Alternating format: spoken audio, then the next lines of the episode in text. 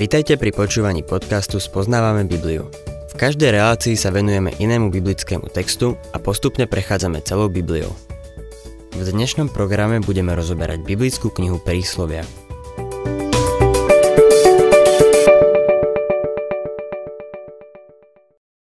Milí poslucháči, ako sme videli, náš mládenec nastúpil do školy, kde učiteľom je múdrosť, čiže Kristus. Múdrosť musela výjsť na ráz cestia, aby zohnala žiakov, no teraz sú už v škole a učí ich svojimi prísloviami. Literárnu formu týchto prísloví tvoria zväčša dvojveršia, ktoré sa vyznačujú paralelizmom, čo je typický znak hebrejskej poézie. Hebrejská poézia je postavená na paralelných myšlienkach. Existujú tri druhy paralelizmu.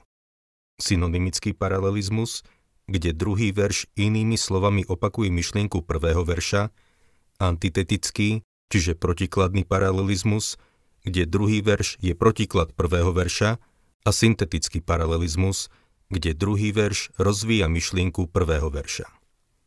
11. kapitola dáva tomuto mladému človeku niekoľko dobrých rád do života a do jeho podnikania. Budem čítať prvý verš. Falošná váha sa protiví hospodinovi, záleží mu na presnom závaží. Kresťan musí byť vo svojom podnikaní čestný a bezúhonný. Som vďačný za kresťanov, ktorí sa v podnikaní správajú čestne. Nedávno som s jedným takým hral golf. Žije v Chicagu, ale prišiel na Floridu, aby sa zúčastnil našej biblickej konferencie.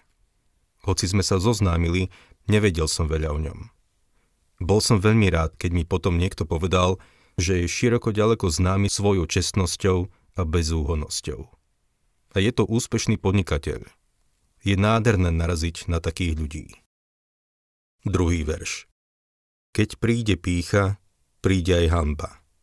Zatiaľ čo pokorný vlastne múdrosť. Ďalší hriech, ktorý na človeka dolieha, je pícha. Hneď v prvom ročníku je tento mladý človek varovaný pred pýchou. Toto príslovie dáva do protikladu píchu a pokoru. S pýchou vždy prichádza hamba. V písme sa veľa píše o píche, najmä v prísloviach. Tretí verš. Bezúhonnosť vedie statočných, podlosť zničí zradcov. Toto jednoducho znamená, že ak chce človek žiť podľa pravdy, ak to je túžba jeho srdca, môže počítať s vedením Božieho ducha. Naproti tomu, podlosť zničí zradcov. Minule som sa rozprával s jedným mladým mužom, ktorý mal ten istý problém ako ja, keď som chodil do školy. Financie. Opýtal sa ma, ako spoznáš Božiu vôľu? Ako vieš, ktorou cestou máš ísť? Moja odpoveď bola toto – Mal som ten istý problém ako ty. Pre mňa sa to vždy nakoniec zúžilo na jednu vec a bolo to jednoduché. Cesta, ktorá sa mi otvorila, bola tá pre mňa. Ak sa dvere zatvorili, boli zatvorené. Ak som nemal peniaze na školu, tak som jednoducho nešiel. Ale zdá sa mi, že pán mi vždy otvoril len jedny dvere. Bolo to tak znovu a znovu a vždy som si to vykladal tak, že sú to dvere od pána. Som presvedčený o tom, že ak to myslíš s Bohom vážne, potom ti dvere otvorí. Aspoň taká je moja skúsenosť. Čítajme ďalej štvrtý verš. V deň hnevu neosoží bohatstvo, kým spravodlivosť zachraňuje pred smrťou. Nepripomína vám to príbeh o boháčovi a Lazárovi? Obidvaja zomreli. V deň hnevu to bohatstvo tomu boháčovi nič nepomohlo, ale spravodlivosť zachránila toho chudáka. Dostal sa rovno do Abrahámovho lona. Tí, ktorí vkladajú svoju nádej do bohatstva, majú obrátené priority.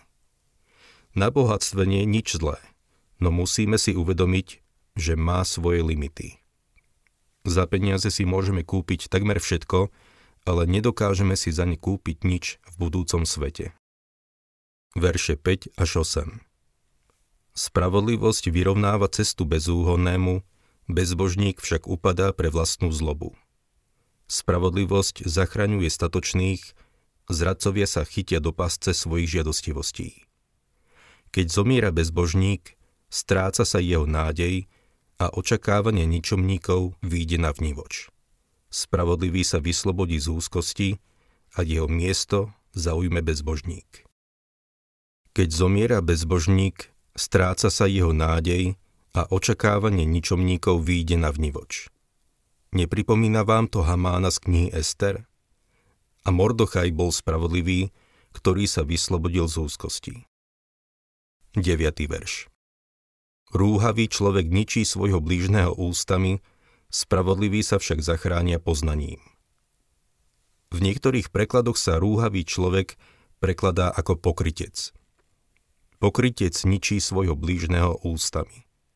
Tvári sa ako priateľ, ale vrazí mu dýku do chrbta, aby zakryl svoj vlastný hriech. Kto z Biblie vám napadá v tejto súvislosti? Nie náhodou Potifarova žena a to, ako ohvárala Jozefa. Vzniesla na ňo krivé obvinenie, aby zakryla svoj vlastný hriech. Kto by dal na otrokov príbeh pred príbehom ženy faraónovho úradníka? Jozef nemusel ani ústa otvoriť. Nemal šancu sa brániť. Žiaľ, niekedy sa v cirkvi stretávame s pokrycami, ktorí povedia hrozné veci, aby sa tak bránili. Vždy som sa bal ľudí, ktorí boli milí k ukazateľovi, keď sa s ním rozprávali, ale potom ho za chrbtom ohovárali. Vždy som mal pocit, že sa pred takými ľuďmi musí mať na pozore. Niečo zakrývali vo svojom živote. Čas ukázal, že môj odhad bol správny. Toto príslovie sa vzťahuje na takýto druh pokritectva. 10. a 11. verš Keď sa darí spravodlivým, mesto jasá. Pri zániku bezbožníkov plesá. Požehnaním statočných sa zveľaďuje mesto, ústami bezbožníkov však pustne. K týmto prísloviam radím Dávida a Šaula hneď vedľa seba. Keď sa Dávid stal izraelským kráľom, Jeruzalem sa stal veľkým mestom. Keď zomrel kráľ Šaul, málo kto za ním smútil.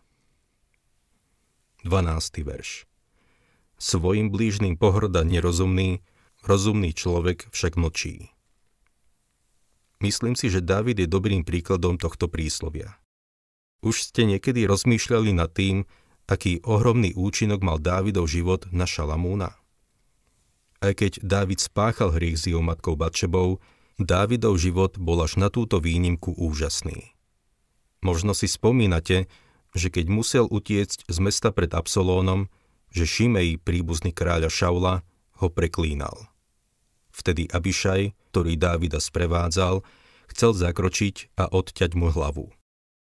Dávid povedal, nie, hovorí zo srdca, takto ma Boh trestá. Rozumný človek mlčí.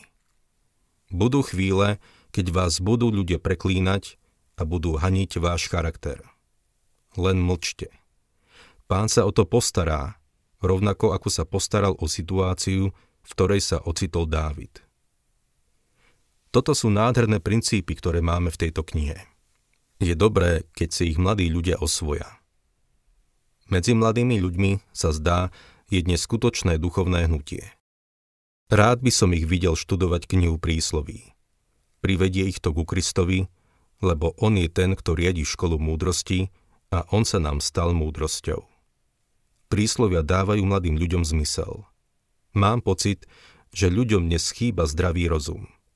Máme možno vysoké IQ, ale veľmi nízky kvocient zdravého rozumu. 13. verš Kto chodí a ohovára, prezrádza tajnosti, no spoľahlivý človek ich udrží v sebe.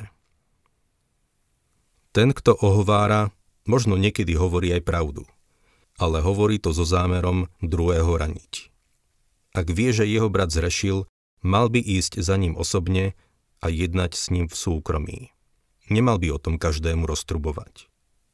14. verš Kde chýba vedenie, tam ľud upadá. V množstve radcov však spočíva záchrana. Bez ohľadu na to, aký sme šikovní, potrebujeme dobrú radu – Boh dal Nebukadnesarovi zaradcu Daniela. Veľmi mu pomohol. Daniel bol aj Kýrovým radcom a aj jemu veľmi pomohol. 15. verš Kto sa zaručí za cudzieho, veľmi si uškodí, ale kto nenávidí záruky, je v bezpečí. Kto sa zaručí za cudzieho, veľmi si uškodí. Bude to pre ňo poučná skúsenosť a uvedomí si, že urobil veľkú chybu. Bol tu však niekto, kto sa zaručil za cudzieho. Viete, kto to bol? Apoštol Pavol o ňom píše v druhom liste Korintianom 8.9. Veď poznáte milosť nášho pána Ježiša Krista, že hoci bol bohatý, stal sa pre vás chudobným, aby ste vy jeho chudobou zbohatli. Prijal dlh nášho hriechu. Musel zaplatiť hrozné penále. Dávid to v 69. žalme v 5. verši opísal prorockými slovami. Viac ako vlasov na mojej hlave je tých, čo ma bez príčiny nenávidia. Mocní sú tí, čo ma chcú zničiť, podlí nepriatelia. Mám nahradiť, čo som neulúpil. Podobne píše aj Izaiáš v 53. kapitole v 7. verši. Bol trápený a on sa nechal ponižovať. Neotvoril ústa ako baránok vedený na zabitie neotvoril ústa ako ovca, ktorá onemie pred strihačom. Pavol napísal Rimanom. Mzdou hriechu je smrť. Kristus to za mňa zaplatil. To je niečo úžasné. Zaujal moje miesto. Čítajme ďalej 16. verš. Šľachetná žena nadobúda česť, kým násilníci získajú bohatstvo. Toto príslovie mi pripomína rúd. Bola to chudobná vdova a bola to žena. No nadobudla česť. Boaz jej povedal, Rúd 3. kapitola, 11. verš. Teraz sa už neboj, céra moja. Urobím pre teba všetko, čo si budeš prijať. Veď všetok môj ľud v bráne mesta vie, že si statočná žena. Celý Betlehem ju poznal. Nezachovala si česť len vo vzťahu k mužom, ale v každom ohľade. 18. až 21. verš. Bezbožník získava klamnú odplatu, no ten, čo sa je spravodlivosť, opravdivú odmenu. Áno, spravodlivosť vedie k životu. Kto sa však pachtí za zlom, smeruje k smrti. Skazený srdcom sa hospodinovi protivia, lež bezúhony v správaní sa mu páčia. Ruku na to, že zlý človek neunikne trestu, potomstvo spravodlivých je však zachránené. V týchto veršoch máme silný kontrast medzi hriechom a spravodlivosťou. Bezbožníci a skazení budú súdení. Neuniknú trestu. A spravodlivosť, ktorú má veriaci, je Kristova spravodlivosť. Keďže ju máme, nepôjdeme na súd, ale prejdeme zo smrti do života. Teraz máme pred sebou výberové príslovie. 22. verš. Ako zlatý krúžok v svinskom rypáku je žena pekná, ale rozmarná.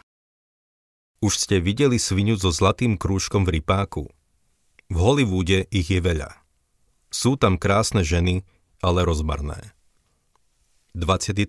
verš Túžbou spravodlivých je len dobro, nádejou bezbožníkov je iba hnev. Pokoj a radosť môžeme mať len vtedy, keď máme v poriadku vzťah s Kristom verše 24 a 25. Jeden rozadzuje a ešte mu pribúda, kým druhý šetrí viac ako treba a zakúša núdzu. Štedrý človek zbohatne, ak to dáva piť druhému, sám dostane piť. Toto je paradox. Pavol napísal v druhom liste Korintianom 9.6.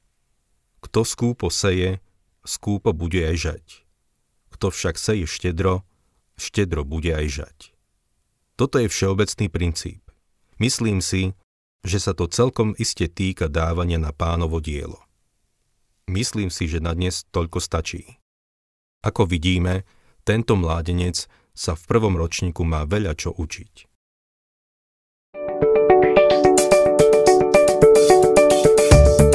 Ak sa vám páči program Spoznávame Bibliu, budeme radi, ak ho odporúčite svojim známym a dáte like alebo nás začnete sledovať na facebookovej stránke Spoznávame Bibliu. A ak vás niečo oslovilo alebo zaujalo, napíšte nám cez Facebook alebo na adresu spoznávame.bibliu zavinač gmail.com.